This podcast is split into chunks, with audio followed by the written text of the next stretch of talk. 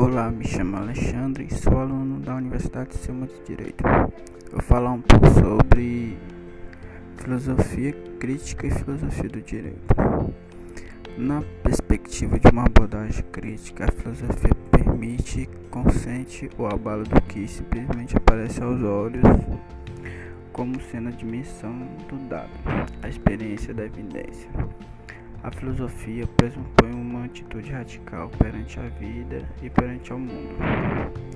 Onde há ordem, ela pode ver desordem, onde há desordem, ela pode ver ordem. E dessa subversão que acaba por acolher o espírito de sua tarefa desafiadora. Porque comprometida com a possibilidade do novo, do não visto e não experimentado, do inovador, daquilo que desafia a ordem, da regularidade dos fenômenos e da aceitação da tutela da vida desde fora.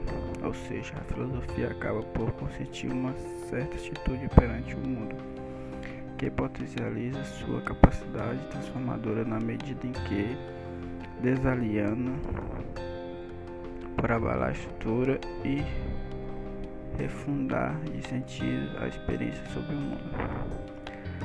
A filosofia.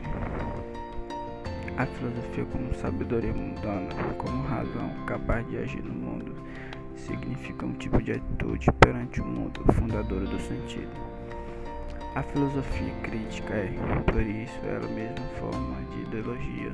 Sem a sua superação não há como pensar em transformação social, o que comanda a necessidade que a justa filosofia esteja emanada com a ideia advinda da teoria. A filosofia crítica pode ser vista como ideologia na medida em que se converta em um instrumental que, hipostaseando o eu teórico, anule as forças de transformação social que potencializam o processo de transformação social. Por isso, uma filosofia social do direito rejeita no exercício intelectual e o estigma da erudição autocircular do filósofo. A tarefa da filosofia social do direito transfere-se ao justo filósofo, ele mesmo como compromisso de que seu pensar funcione como detector reflexivo que percebe a opressão como uma navalha que causa a exploração. Acaba que o dilema do filósofo de pensar sobre o flatus vos das leis jurídicas. Seu operar é pelas ideias como veículo de transformação social.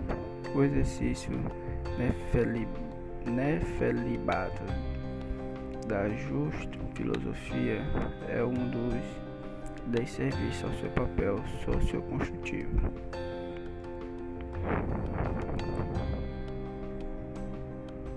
Este último assinalado por uma linha crítica se não há transformação sem ação. Então, é verdade, constata que não há filosofia sem praxis, como afirma Lukács em História em Consciência de Classe. A ética, por exemplo, impede a prática ao ato e assim a política pode ser Pode-se dizer que a, que a filosofia do direito tem um compromisso ético com o seu tempo e com os desafios sociais de seu meio, e por isso deve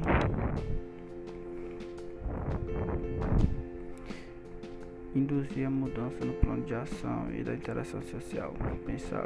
Pensa, lá fora dessa perspectiva é fazer silenciar a importância de sua contribuição crítica para o direito. Seu compromisso é manter-se acesso e atento às modificações cotidianas do direito, a evolução ou a involução do instituto jurídico e das instituições jurídicas sociais.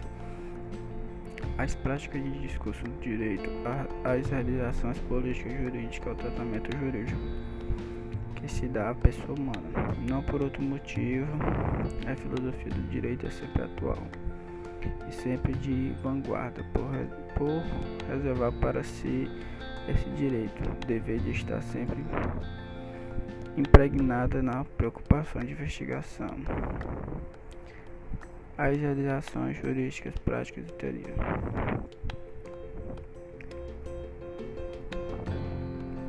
Exatamente por isso tem uma forte capacidade de detectar a opressão na vida social, os desumores nas práticas jurídicas, as distorções da ciência do direito para a partir daí indicar, pontuar caminhos para a fixação e afirmação legítima do direito. Esta filosofia do direito, numa perspectiva crítica instrumentada para a realização, para a ação reflexiva e para a reflexão ativa. Assim, assumir este objeto de pesquisa significa aproximar reflexão justi, justi, justi, filosófica das reais condições nas quais se encontra e sobre as quais se produz.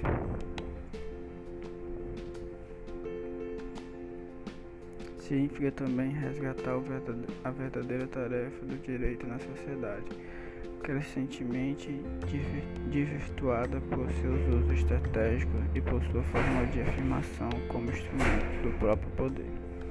Sem esse compromisso, a filosofia do direito é mero adereço das demais ciências do direito, despressiva